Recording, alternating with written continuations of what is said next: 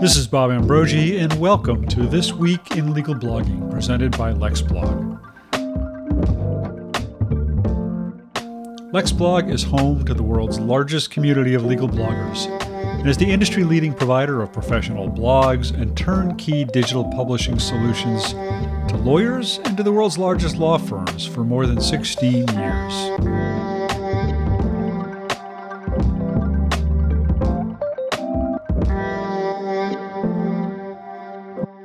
Once again, this is Bob Ambrogi, editor at lawsitesblog.com.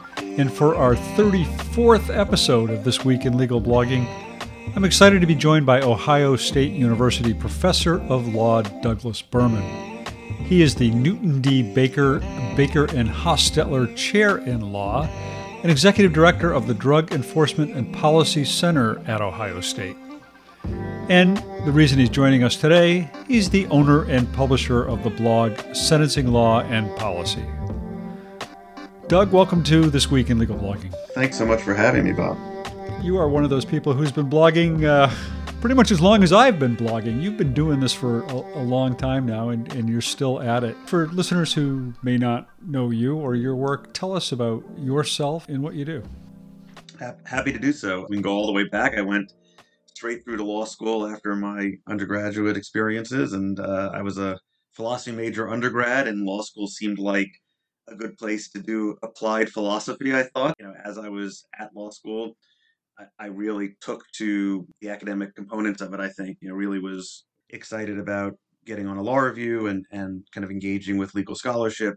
You know, applied for clerkships, had the great honor of clerking for two different judges on the U.S. Court of Appeals for the Second Circuit, first John O. Newman, who was chief judge, uh, and then I followed that up with a second clerkship with Judge Guido Calabresi, who had been the dean of Yale Law School, and it was actually his first year as a judge that I got to clerk for him, and both of those experiences further reinforced my sense that that kind of engaging with legal scholarship, you know, working on legal ideas, high end theory, and and how theory and practice could come together it really excited me. And I always had a kind of a vision of both working on legal scholarship and finding a way back to the law school environment. And so after my two clerkships, I worked as a litigation associate at Paul Weiss Rifkind Wharton and Garrison in New York City and really got a lot out of that, but found myself often as I was working on a matter, you know, oh, I'd love to read a bunch of law review articles about how the law should change rather than,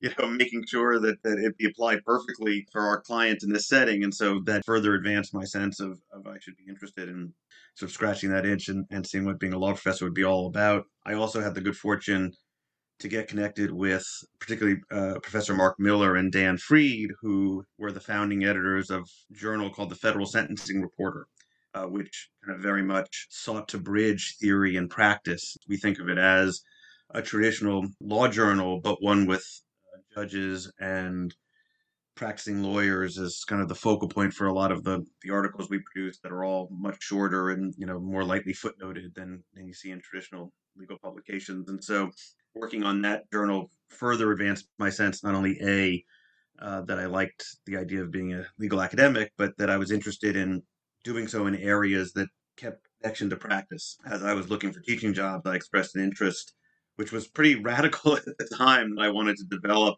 a, course uh, in on sentencing. You know, the traditional criminal law course in the first year of law school just covers sort of the basics of criminal law, and then you'll have traditional criminal procedure courses that you know deal with police practices or courtroom experiences. But historically, and still to this day, there aren't that many courses that are dedicated to sentencing topics exclusively, and, and I expressed an interest in in doing that. And Ohio State wonderfully was not only interested in hiring me, but they were very open to the idea of letting me teach in that space. And so my very first year at Ohio State, I developed this specialty course that focused on sentencing and a range of topics connected to it. And this all actually leads into the blog because the materials I developed for that course ultimately became the foundation for a casebook I co-authored with with Marc Miller and a couple other faculty members a couple years later and it was our need to produce a website to support the book that got me thinking about creating a blog. And it all has this incredible continuity to it with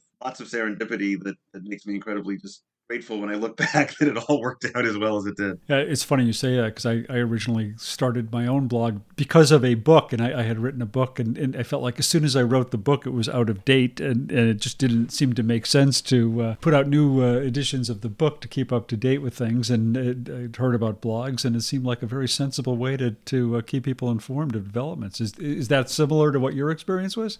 Not only similar that was my vision for the blog originally was that i would have category archives that specifically were labeled the chapters in this text so that i imagine it really being a service to faculty myself included would be teaching from the text and they would go and oh okay you know let's see what chapter two's heading which was about you know different people who were involved in the sentencing process. Oh good berman's got a new report that just came from this state, state sentencing commission you know, sort of talking this or that. You know, maybe I'll want to share that with students, maybe I won't, but it's a nice way to kind of keep up with what's going on. And it struck me, and this is exactly you know the serendipity of timing. Static websites, you know, seemed so themselves out of date pretty quickly unless you were regularly updating them. And the, what I thought was so appealing about the way blogs were structured is that you could have some static content, you know, on the sidebars. So you'd have some sort of permanent matters there. But then, you know, the internal uh, structure would just be these updating posts and people would know what's out of date and what's not, right? That you wouldn't have to, the, the, technology itself signaled effectively, okay, this is kind of the newer stuff. Um, you know, and this is the older stuff sort of drops out or still there in an archive, I think is really, really important. Something I still care a lot about in maintaining my blogs is I think the archives themselves can can have some real value in them and give you a flavor for you know what I was thinking, what other people were thinking at a particular time. But it fit so well with what I was hoping to achieve, not just you know vis-a-vis supplementing the the textbook we had just produced, but you know my own kind of evolution about what was going on in the sentencing universe and and the value of kind of keeping a running tab on what other people were saying as well. Yeah, I think those archives are extremely important. I mean, you started your blog in I think 2004, if I have that right. You got that right. So that that's a lot of archives. it is. It is. It's funny. I remember particularly because you know once the Supreme Court decided these big sentencing cases, things were really going gangbusters. You know, not not long after I got started, I was making a habit, in part because I was nervous. Maybe the website will disappear somehow. That I should like cut and paste everything I was doing into like a Word document. So I had my own, you know, precious archive in case anything happened. And then I kind of realized, yeah, it's really not that valuable anyway. And I think it'll, I think it'll persist. But you know, it's funny when I think back to those early days, not just uncertainty about content and how to be effective as a blogger, but thinking both short and long term about kind of what this technology facilitated. You know, a lot of that's become kind of resolved just by by practice over time. But one of the things that I thought was so exciting in that era especially was how the technology was evolving to make so much more material accessible and that was a big part of what what got me excited about being in in this medium. You talked about how this grew out of other kinds of work you were doing in your academic career and scholarship work you were doing it. What are your thoughts on the role of blogs in, in legal scholarship? Has it evolved over the years in which you've been doing this? I think it has, and I think a variety of forces have, have shaped it. I actually think blogs are an amazing thing for law professors to be doing. And in fact, you know, early on, especially when there were, you know, lots of folks at different levels of kind of hierarchy in the legal academy, there was a lot of I don't want to quite call it navel gazing, but just sort of conversations about is this appropriate for law professors to be doing it? When should you be doing it? How should you be doing it? Should it you know all be focused on your area or is it okay to talk about movies and sports and other sorts of things and you know different law professor blogs have, have uh, kind of found different spaces in in in that debate what i like so much about blogging what leads me to persistently advise even junior academics and others to, to jump into this space is it's an area in which I feel like I can be serving all three missions that we think law professors should do kind of at the same time. And so we talk about in the academy that we have teaching responsibilities, we have scholarship expectations, and then we have service expectations as well. And all are vague in a bunch of different ways, but you know, we think teachings in the classroom, scholarships, writing your law review articles, uh, and service might be you know being on a committee or uh, working with the local bar on you know a, a, bar association project or whatever it might be And there's a risk, I certainly find at times, that some of the some of those roles you get siloed. Okay, well, I've got to teach this class. I can't be working on my scholarship now. My scholarship is so intricate or theoretical, it doesn't really make sense to bring that in the classroom. Oh, my service, that's working with regular lawyers uh, who are practicing day to day. That's you know not directly connected to either my teaching or my scholarship. And I found over time, as I was blogging, I would do things that I could bring into the classroom. So I'd often, still to this day, generally expect my students keep up with my blog just to sort of notice the kind of real time things I'm covering there, and occasionally I'll bring that into the classroom more directly. Uh, definitely, I both promote other people's scholarship, promote my own scholarship, develop scholarly ideas through the blog space, and then the service component, both again in providing access to a lot of materials to practicing lawyers, and, and often I think of even uh, incarcerated persons and a range of other kind of audiences that are touched in a variety of ways by the criminal justice system. That I think is an important role in and of itself too. And so I feel very comfortable on a day to day basis that if I spend my whole day blogging, it's not I haven't been doing my job.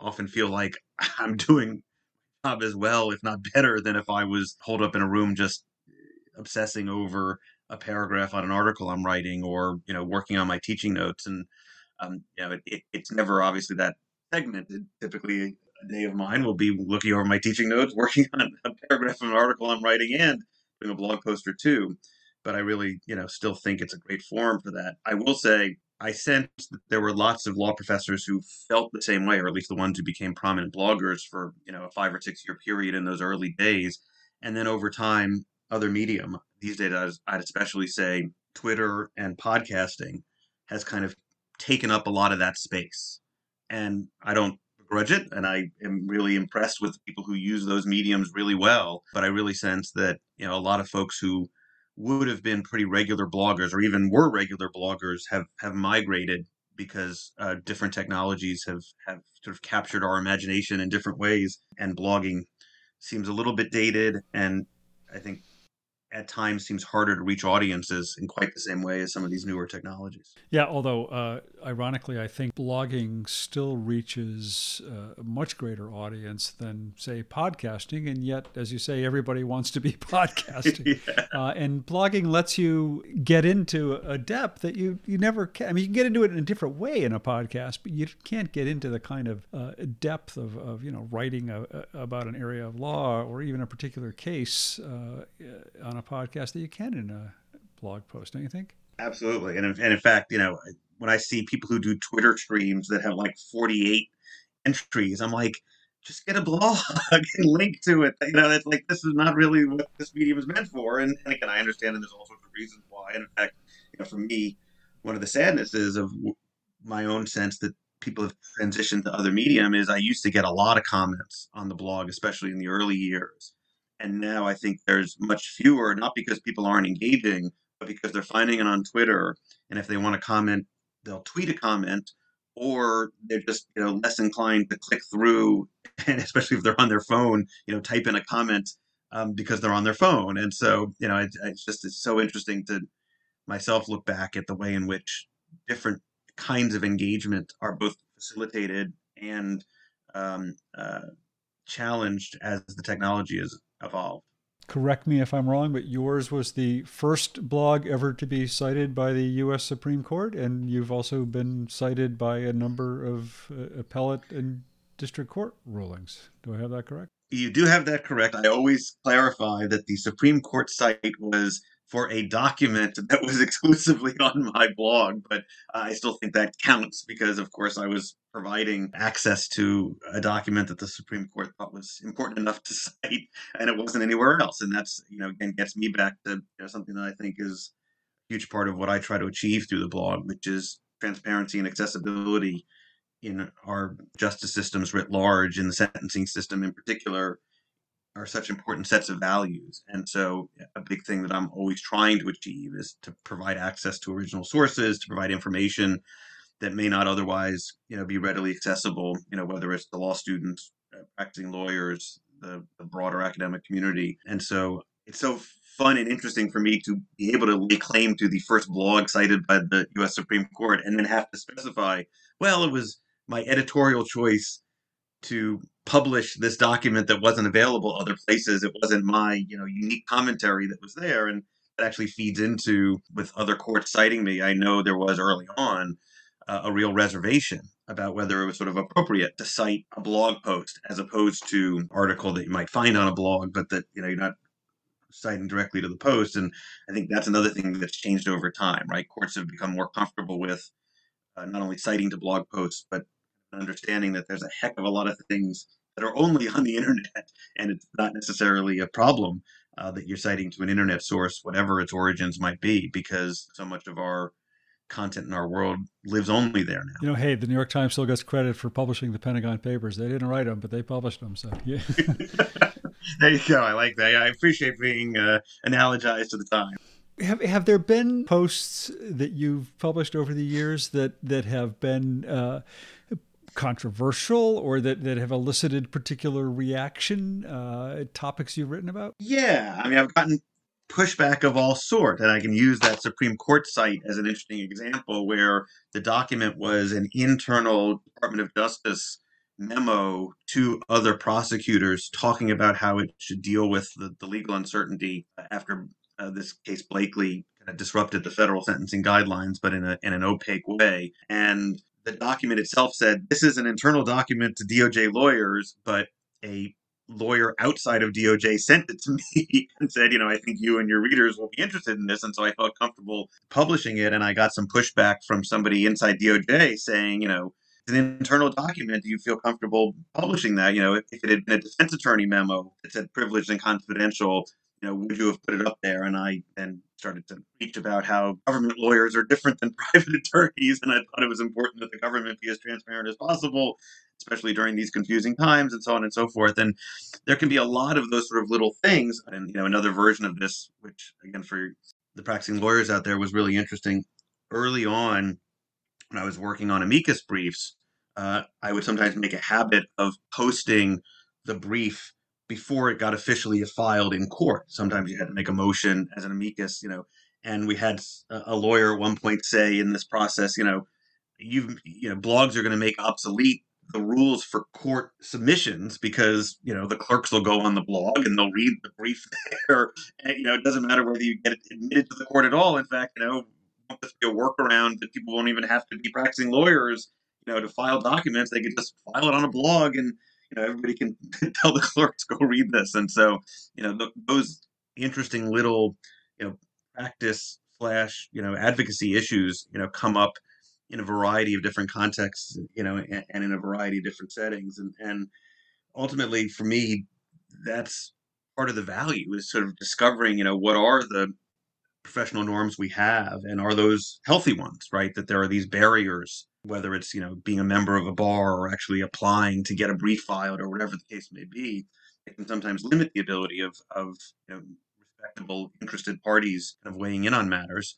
The flip of that of course is you know there's some not so respectable interested parties too and so you know those are always sort of interesting moments as well where um, you know it can especially be high profile cases um, where you know I, I sometimes can worry a bit you know is my blogging about that case going to lead to more people, you know, maybe sending a note to the the judge that's supposed to sentence, you know, Lori Loughlin or whomever, right? Um, you know, about what to say or what not to say. And so those are the issues that come up at the, you know, kind of the intersection of blogging, you know, practice and advocacy that I, you know, I, I think about a fair amount and that, you know, often lacking of, of clear answers. But um, as an academic, I the good fortune of having a day job. and so I try to steer clear of too much trouble. Right. Yeah, well, that's why I was wondering whether you've ever encountered a situation of, of you know, somebody like a, a judge or someone just kind of commenting to you on uh, uh, something that you'd written on your blog, or or even that they read your blog. I mean, other than other than the fact that they've cited you in opinions, which I guess tells you that right there. But uh, uh you know, I wonder whether it ever comes up uh, informally uh, in in conversations or otherwise.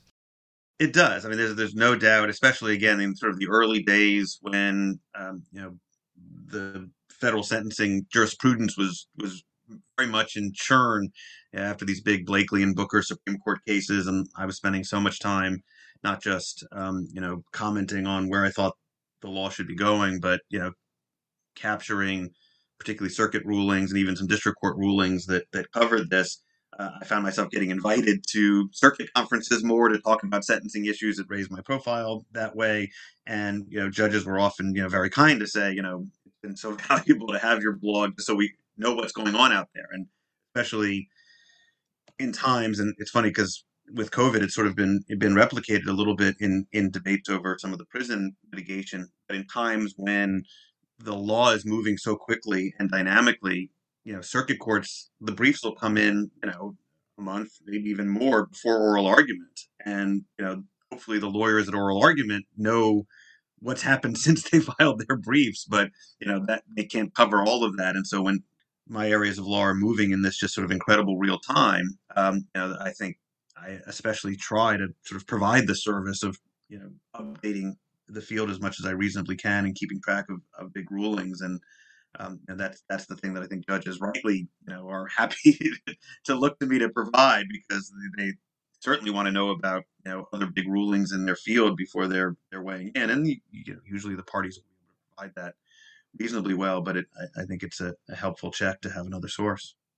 Yeah, you know, you allude to uh, blogging helping to have raised your your profile. Uh, what do you think has been its impact on on your career as a as a law professor? Uh, it, for me, it's been profound, though I think it's so much, you know, kind of right place at the right time. You mentioned that I started in 2004. Again, I mentioned earlier, I was sort of, you know, coming off of completing the sentencing casebook, which itself put me kind of in the right frame of mind for doing the kind of almost treatise like work that, that I think an effective blog try to do in different ways. So it started where I was at the perfect time in my career, having been five or six years a professor, you know, comfortable enough in the classroom, comfortable enough with the core issues that I wanted to cover, and and and had written a couple articles that further that. And then along comes these big Supreme Court cases, which you know had both the benefit of elevating my field more generally right? Any major Supreme Court case in any law professor's field is just going to get that much more buzz from other law professors, from uh, practicing lawyers, and, and and so many others. And then that it was so complicatedly dynamic and kind of ongoing, twenty four seven, that it just so fit uh, what blogs could do at the time. And I was, I will readily say, and I invested an awful lot of time in focusing on blogging as opposed to um, you know, lots of other things, though. Again, I, I discovered pretty quickly the more I blogged, the more ideas I had for writing law review articles, the more ways I wanted to engage students in the classroom around these sets of topics. And so that was itself a wonderful discovery is seeing that time blogging wasn't time taken away from other stuff, but it, it had a sort of catalytic effect. And then it, because I was the only one doing this, especially as intensely as I was doing it, you know, raised my profile in, in all sorts of quarters. I remember Blakely decision in, in summer 2004.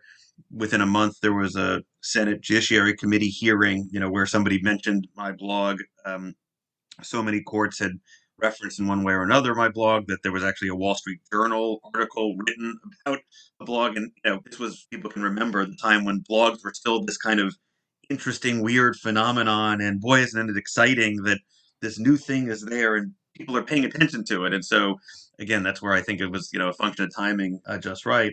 But then I got offers to you know speak at at uh, like I mentioned the judicial conferences and academic symposia that I would like to imagine, even without the blog, you know, I would have I would have gotten some of those opportunities. But there was no doubt that I was covering the right issue at the right time, but particularly kind of in the right way, right? Because uh, it was both I could bring a, a, a quite significant amount of expertise because I was a law professor that you know gave me both some credibility and an ability to take the time uh, that a practicing lawyer might not have because they had real clients that you know maybe even an academic but this wasn't their core area didn't have the same background on. So all of that wonderful combination of, of moments and and opportunities that that I feel like I was able to take advantage of. And I also knew it was unlikely to persist indefinitely, you know, that, that hot topics come and go. And so I was extra excited to, to get the most out of it. And then for me, part of the, what's exciting about that is it's continued to give me a happiness with blogging. It still feels like something I want to do literally every day. But at times I have a little bit of a, oh boy, remember those days when I would open my email and there would be you know, two different judges and somebody else prominent, you know, saying, "Hey, what do you think about this?" or "What are you doing about that?" You know, now the, the field has gotten crowded in a variety of ways, and the topic is, even though in some sense, even more, you know, quote unquote popular, right? There's more discussion of criminal justice reform, you know, across the political spectrum and in, in a range of advocacy arenas. There's also so many more people who are fully educated and informed about all these topics, and and so um, you know, necessarily it's it's uh, the, the, spotlight moves around, and I ultimately think that's a good thing because you know another thing that I really try to achieve with the blog is to get as many different types of voices kind of reflected in my work, and and um, you know that's that's part of the excitement is it's a setting that allows me to do that in different ways. Yeah i mean i think you're you're being modest in, in saying right place right time because uh, you really were a trailblazer at the time and uh, I, i'm old enough to, old enough to remember back then because you know blogging was still uh, out of the ordinary and, and especially for academics. I mean uh, the law professor blog network really uh, did help drive academics into blogging i think and, and helped raise the prominence of those blogs. But you know I, I think as you said this this was a, a, it did serve to bring a lot of these topics more into the public forum i think than than maybe they had been before. You know i was never a fan of, of law reviews myself uh, and uh, i mean i've never been an academic either. So uh, just from my just from my own perspective uh, blogs such as yours really kind of brought brought to me topics and, and thoughts about topics that I, I, might not otherwise have encountered. So I, think it's really important. Yeah I, I think that's right. And i think you know it's interesting because i you know wrote the obligatory really long law review articles to get tenure and, and kind of have my position. And I mentioned earlier that you know, legal scholarship excited me, but especially in the field I feel like care most about, there's so many audiences other than other legal academics that I wanted to reach and thought I had something important to say about the field. And so I quickly sort of took to the blog as not, oh, that's a strange way for a law professor to express themselves, but oh, wow, lots of people can access this and there's lots of different ways I can use the technology to try to make points in different kinds of ways that the traditional, you know, long form law review article uh, doesn't allow. And I think I'm not sure everybody would quite connect the dots this way, but I, am comfortable doing so.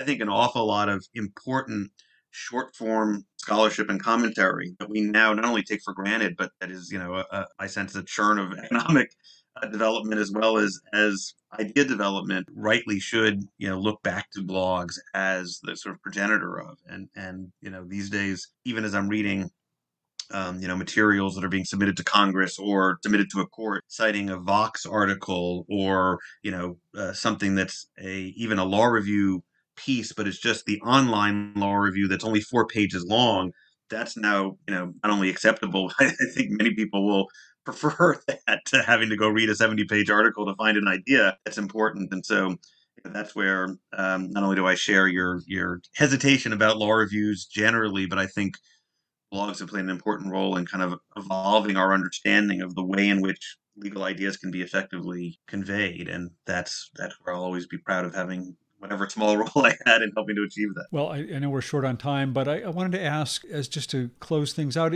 whether there are lessons you've learned about blogging that you would want to share with others, or, or advice for others who are considering blogs or starting blogs. Uh, any best practices you've learned? Absolutely. I mean, I think first I would say anybody who is drawn to the idea, try it out. The wonderful thing about blogs, among other things, is it's not much of a commitment. Uh, you know, you find find a website that works for you and start doing it. Um, and if it doesn't fit you for whatever sets of reasons, you know, move on to something else. And so uh, I would encourage everybody to, to try jumping in.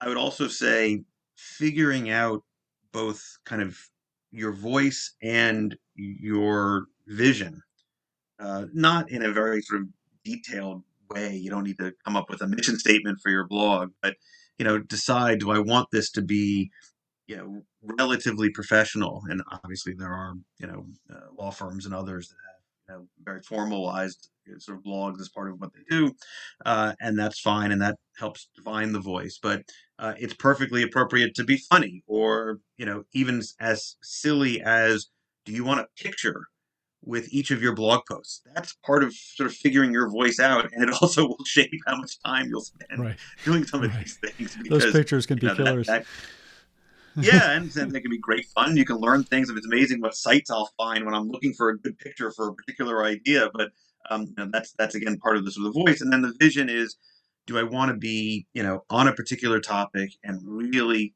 go deep? You know, it's sort of a breadth versus depth. Law professors talk about that a lot when we teach classes. You know, do I want to provide the entire field and you know just help people feel comfortable in very general terms with a big broad field, or do I really want to go deep and and sort of get into the nitty gritty of a particular topic? And I think not only are both of those you know blog appropriate, I think you can make different choices you know one week to the next. But I think that's really where kind of as you approach blogging, um, you know, figuring out kind of what kind of vision you want to have for for the the way you talk about issues and what issues you choose to talk about can become very important. And then last but not least, and this is the one that, that I think is is most important for me on a sort of a day-to-day basis, and do it for yourself and figure out a way to blog so that if in fact zero people read your blog that day or the next day or the next day, it's still time reasonably well spent.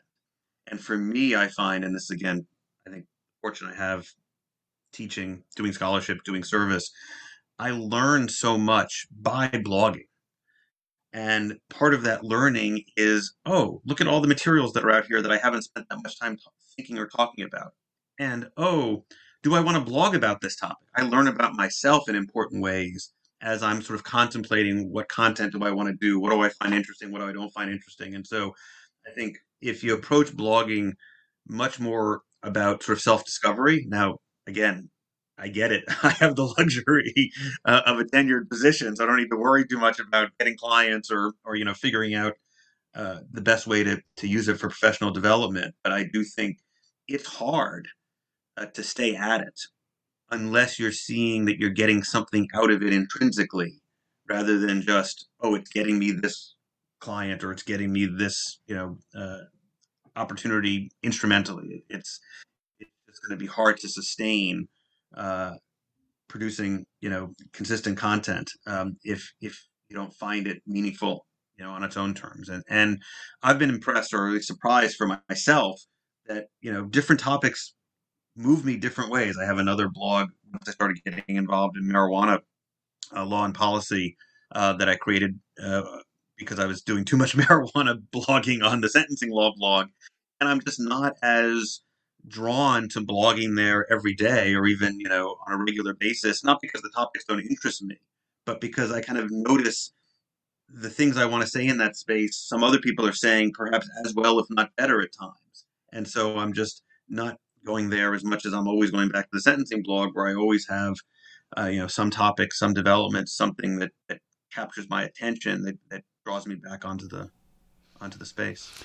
Yeah that's such a great insight about about learning about yourself through blogging. Um, I, I, that one I have to ponder a bit because I, I, think that's so true, and I don't think I ever really thought about that. But that's that's such a great point.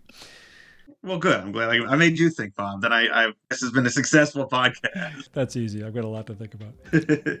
well, thank you so much for taking the time to be with us today. I really appreciate it. It's been great to speak with you. I really appreciate you having me on. It's really wonderful to talk about these topics, and I'm looking forward to continuing to listen to the podcast as other people talk about again, we've been speaking with Douglas Berman, uh, author of Sentencing Law and Policy, which you can find at sentencing.typepad.com. Once again, this was episode 34 of This Week in Legal Blogging. Uh, if you haven't yet, be sure to peruse our full library of shows where you can, wherever you get your podcasts, Apple Podcasts, Spotify, wherever. Uh, and while you're there, if you want to drop us a quick rating or review, we'd appreciate it. Lastly, head over to lexblog.com slash TWILB or TWILB for This Week in Legal Blogging for transcribed Q&As of each and every show. On behalf of myself and everybody at LexBlog, thanks for listening. We'll be back next week with another episode.